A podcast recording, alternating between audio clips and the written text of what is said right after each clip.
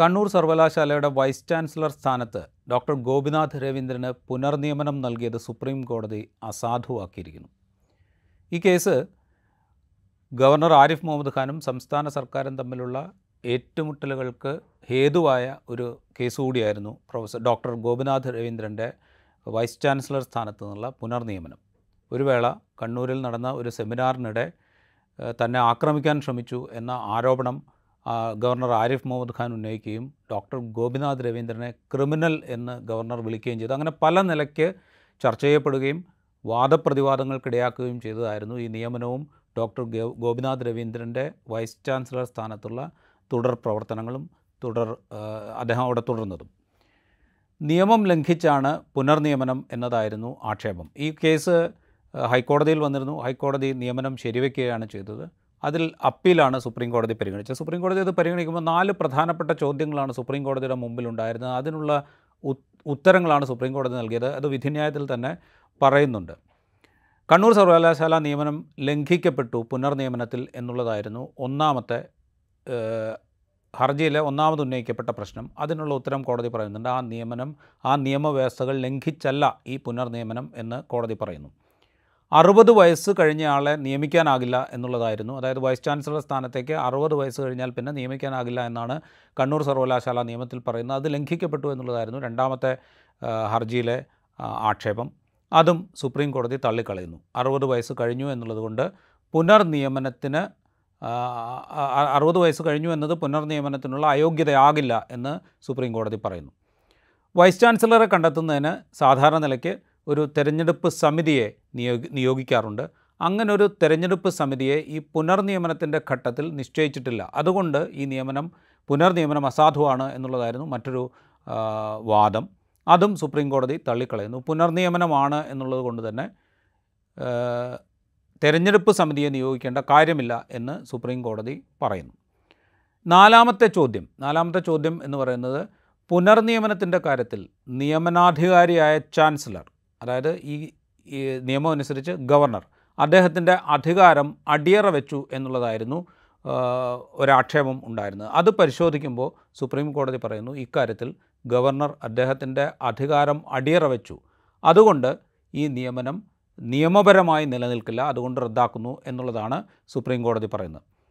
ഈ പുനർനിയമനത്തിന്റെ അതായത് ഡോക്ടർ ഗോപിനാഥ് രവീന്ദ്രൻ ഒരു ടേം കഴിഞ്ഞ് അദ്ദേഹത്തെ വീണ്ടും നിയമിക്കാൻ തീരുമാനിക്കുമ്പോൾ മുഖ്യമന്ത്രിയും ഉന്നത വിദ്യാഭ്യാസ മന്ത്രിയുമാണ് പുനർനിയമനത്തിന് മുൻകൈ എടുത്തത് എന്ന് ഗവർണർ പിന്നീട് വാർത്താക്കുറിപ്പിലൂടെ പറഞ്ഞിരുന്നു. അതായത് പുനർനിയമനം ഗവർണർ അംഗീകരിച്ചതിന് ശേഷം ഗവർണറാണ് പുനർനിയമനത്തിന് മുൻകൈ എടുത്തത് എന്ന് വാർത്ത വന്നപ്പോൾ അങ്ങനെയല്ല മുഖ്യമന്ത്രിയും ഉന്നത വിദ്യാഭ്യാസ മന്ത്രിയുമാണ് പുനർനിയമനത്തിന് മുൻകൈ എടുത്തത് എന്ന് ഗവർണർ വാർത്താക്കുറിപ്പിലൂടെ പറഞ്ഞിരുന്നു. ഈ വാർത്താക്കുറിപ്പ് വിശ്വാസത്തിലെടുക്കുന്നു എന്നാണ് സുപ്രീം കോടതിയുടെ മൂന്നംഗ ബെഞ്ചിനു വേണ്ടി വിധി എഴുതിയ ജസ്റ്റിസ് ജെ ബി പർദിവാല പറഞ്ഞത്. ഉന്നത വിദ്യാഭ്യാസ മന്ത്രിയുടെ ശുപാർശ പരിഗണിച്ചും പുനർനിയമനത്തിന് നിയമതടസ്സമില്ല എന്ന അഡ്വക്കേറ്റ് ജനറലിന്റെ അഭിപ്രായം കണക്കിലെടുത്തുമാണ് നിയമനം അംഗീകരിച്ചത് എന്നാണ് അല്ലെങ്കിൽ നിയമനം ശരിവച്ചത് എന്നാണ് ഗവർണർ കോടതിയെ അറിയിച്ചത്. ഉന്നത വിദ്യാഭ്യാസ മന്ത്രി വൈസ് ചാൻസലർ സ്ഥാനത്ത് കണ്ണൂർ യൂണിവേഴ്സിറ്റിയുടെ വൈസ് ചാൻസലർ സ്ഥാനത്ത് ഡോക്ടർ ഗോപിനാഥ് രവീന്ദ്രന് പുനർനിയമനം നൽകാവുന്നതാണ് എന്നറിയിച്ചുകൊണ്ട് ഒരു ശുപാർശ ഗവർണർക്ക് നൽകിയിരുന്നു. അതിനുശേഷം പുനർനിയമനത്തിന് നിയമ തടസ്സങ്ങളില്ല എന്ന് വ്യക്തമാക്കിക്കൊണ്ടിരി വ്യക്തമാക്കിക്കൊണ്ട് അഡ്വക്കേറ്റ് ജനറലിന്റെ നിയമോപദേശവും ഗവർണർക്ക് നൽകിയിരുന്നു. ഇത് രണ്ടും തന്നെ സമ്മർദ്ദത്തിലാക്കുന്നതായിരുന്നു എന്നാണ് ചാൻസലർ കൂടിയായ ഗവർണറുടെ വാദം. ഈ വാദം പറയുമ്പോൾ ഇത് ചാൻസലർ എന്ന നിലയ്ക്കുള്ള സ്റ്റാറ്റ്യൂട്ടറി അധികാരത്തെ അടിയറ വയ്ക്കുന്നതായി എന്നാണ് കോടതിയുടെ കണ്ടെത്തൽ. നിയമപ്രകാരം ചുമതലപ്പെട്ടയാളാണ് അധികാരം വിനിയോഗിക്കേണ്ടത്. പുറമേ നിന്നുള്ള ഇടപെടൽ അദ്ദേഹം എടുക്കുന്ന തീരുമാനത്തെ വികലമാക്കും എന്ന് ചൂണ്ടിക്കാണിച്ചുകൊണ്ടാണ് സുപ്രീം കോടതി ഇപ്പോൾ ഡോക്ടർ ഗോപിനാഥ് രവീന്ദ്രന്റെ പുനർനിയമനം അസാധുവാക്കിയിരിക്കുന്നത്. സുപ്രീം കോടതിയുടെ ഉത്തരവോടെ രാജ്യത്തെ പ്രഗത്ഭനായ ഒരു ചരിത്രകാരന്റെ പേര് സംശയനിഴലാകുന്നു എന്നുള്ളതാണ് പ്രാഥമികമായി സംഭവിക്കുന്നത്. ഡോക്ടർ ഗോപിനാഥ് രവീന്ദ്രൻ എന്ന് പറയുന്ന രാജ്യത്തെ പ്രധാനപ്പെട്ട ചരിത്രകാരന്മാരിൽ ഒരാളാണ്.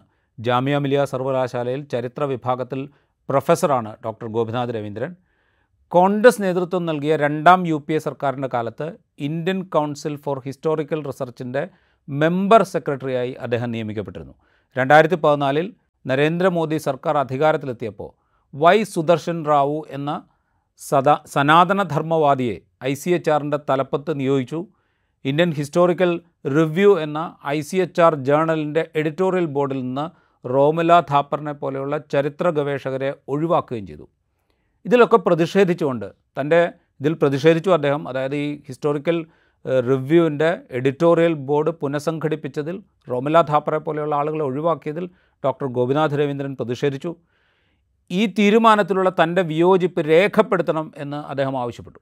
ആ ആവശ്യം നിരാകരിക്കപ്പെട്ടതോടെ അദ്ദേഹം ഐ സി എച്ച് ആറിൽ നിന്ന് രാജിവെച്ചു. അതായത് കൃത്യമായ രാഷ്ട്രീയ നിലപാടുള്ള ചരിത്രകാരനാണ് ഡോക്ടർ ഗോപിനാഥ് രവീന്ദ്രൻ എന്നുള്ളത് തർക്കമറ്റ സംഗതിയാണ്. അത് മാത്രമല്ല ഇന്ത്യക്കകത്തും പുറത്തും അക്കാഡമിക് പരിചയമുള്ള ആളാണ്. വിവിധ സർവകലാശാലകളിൽ പ്രവർത്തിച്ച് പരിചയമുണ്ട്. അദ്ദേഹത്തെ അദ്ദേഹത്തെ പോലൊരാൾക്ക് വൈസ് ചാൻസലർ പദവിയിൽ രണ്ടാമൂഴം ലഭിക്കുന്നതിൽ ഒരനൗചിത്യവും നമുക്ക് കാണാൻ സാധിക്കില്ല. പക്ഷേ നിയമനം അസാധുവാക്കുമ്പോൾ അതിന്റെ കറ അദ്ദേഹത്തിന്റെ മേലും പതിക്കുന്നു എന്നുള്ളതാണ് ഏറ്റവും ദുഃഖകരമായ കാര്യം. ജാമ്യ മിലിയയിൽ നാളെ തന്നെ ജോലിയിൽ തിരികെ പ്രവേശിക്കും എന്ന് പറഞ്ഞുകൊണ്ടാണ് സുപ്രീം കോടതി വിധിയോട് അദ്ദേഹം പ്രതികരിക്കുന്നത്. അതായത് അദ്ദേഹം പറയാതെ പറയുന്നത് ഒരു തൊഴിലുമില്ലാതെ നടക്കുമ്പോൾ കണ്ണൂർ വി സി ആയ ആളല്ല താൻ. തനിക്ക് ജാമ്യ മിലിയയിൽ ചരിത്ര വിഭാഗത്തിൽ പ്രൊഫസർ എന്നുള്ള നിലയ്ക്ക് ജോലിയുണ്ട് അവിടെ ദീർഘകാലത്തെ പ്രവർത്തന പരിചയമുണ്ട് അവിടുന്ന് അവധിയിലാണ് താൻ കണ്ണൂർ വൈസ് ചാൻസലർ കണ്ണൂർ സർവകലാശാലയുടെ വൈസ് ചാൻസലറായിട്ട് വന്നത്. ആ അവധി പുനർനിയമനം നൽകിയപ്പോൾ സർവകലാശാല നീട്ടി നൽകിയതാണ്. അത് അവധി അവസാനിപ്പിച്ചുകൊണ്ട് താൻ വൈകാതെ ജോലിയിലേക്ക് തിരികെ പ്രവേശിക്കും എന്ന് പറയുമ്പോൾ വെറും തൊഴിലില്ലാതെ മറ്റ് പരിഗണനകൾ വെച്ചുകൊണ്ട് തന്നെ നിയമിച്ചതല്ല എന്ന് വ്യക്തമാക്കുന്നുണ്ട് അദ്ദേഹം. രണ്ടാമത്തെ പ്രശ്നം ഈ വിധിന്യായം വരുമ്പോൾ ഉള്ളത് ജനാധിപത്യപരമായി തിരഞ്ഞെടുക്കപ്പെട്ട ഒരു സർക്കാരിന് വൈസ് ചാൻസലർ സ്ഥാനത്തേക്ക് ഡോക്ടർ ഗോപിനാഥ് രവീന്ദ്രനെ പോലെ ഒരാൾ തുടരണം എന്ന് പറയാനുള്ള അർഹതയുണ്ടോ എന്നുള്ളതാണ്. ആ അർഹതയുണ്ടെന്നും അത്തരമൊരു ശുപാർശ വന്നാൽ അംഗീകരിക്കാനുള്ള അധികാരം മാത്രമേ ഗവർണർക്കുള്ളൂ എന്നുമാണ് എന്റെ തോന്നൽ. അത് ചാൻസലർ എന്നുള്ള നിലയിലുള്ള അധികാരം അടിയറ വയ്ക്കലല്ല മറിച്ച് ജനാധിപത്യ രീതിയിലുള്ള തീരുമാനമെടുക്കലായിട്ട് കാണേണ്ടതുണ്ട്. അപ്പോഴാണ് ജനാധിപത്യപരമായ പ്രക്രിയയിൽ ജനാധിപത്യപരമായ രീതിയിൽ തിരഞ്ഞെടുക്കപ്പെട്ട ഒരു സർക്കാരിന് സർക്കാരിന്റെ പ്രയോറിറ്റികൾക്കനുസരിച്ച് തീരുമാനമെടുക്കാൻ സാധിക്കുക അത് നടപ്പാക്കാൻ സാധിക്കുക. ആ നടപ്പാക്കലായി ഡോക്ടർ ഗോപിനാഥ് രവീന്ദ്രന്റെ പുനർനിയമനം നൽകുക അല്ലെങ്കിൽ ഡോക്ടർ ഗോപിനാഥ് രവീന്ദ്രന് പുനർനിർണയ നിയമനം നൽകാനുള്ള ശുപാർശ മുഖ്യമന്ത്രിയും ഉന്നത വിദ്യാഭ്യാസ മന്ത്രിയും വെച്ചിട്ടുണ്ടെങ്കിൽ അതിനെ ജനാധിപത്യപരമായി കാണാവുന്നതാണ്.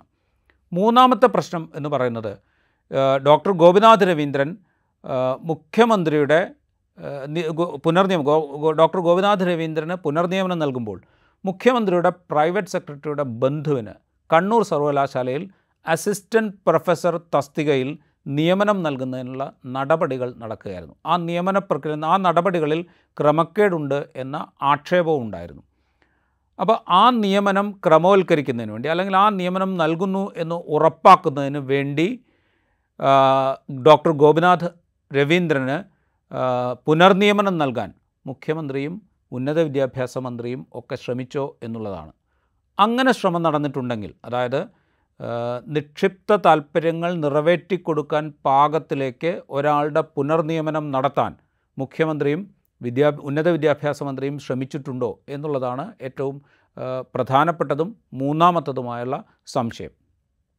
അങ്ങനെ സംശയിക്കുന്നുണ്ടെങ്കിൽ അതിന്റെ പ്രതിസ്ഥാനത്ത് മുഖ്യമന്ത്രിയും ഉന്നത വിദ്യാഭ്യാസ മന്ത്രിയും ഒപ്പം ഗവർണർ ആരിഫ് മുഹമ്മദ് ഖാനും ഉണ്ടാകും.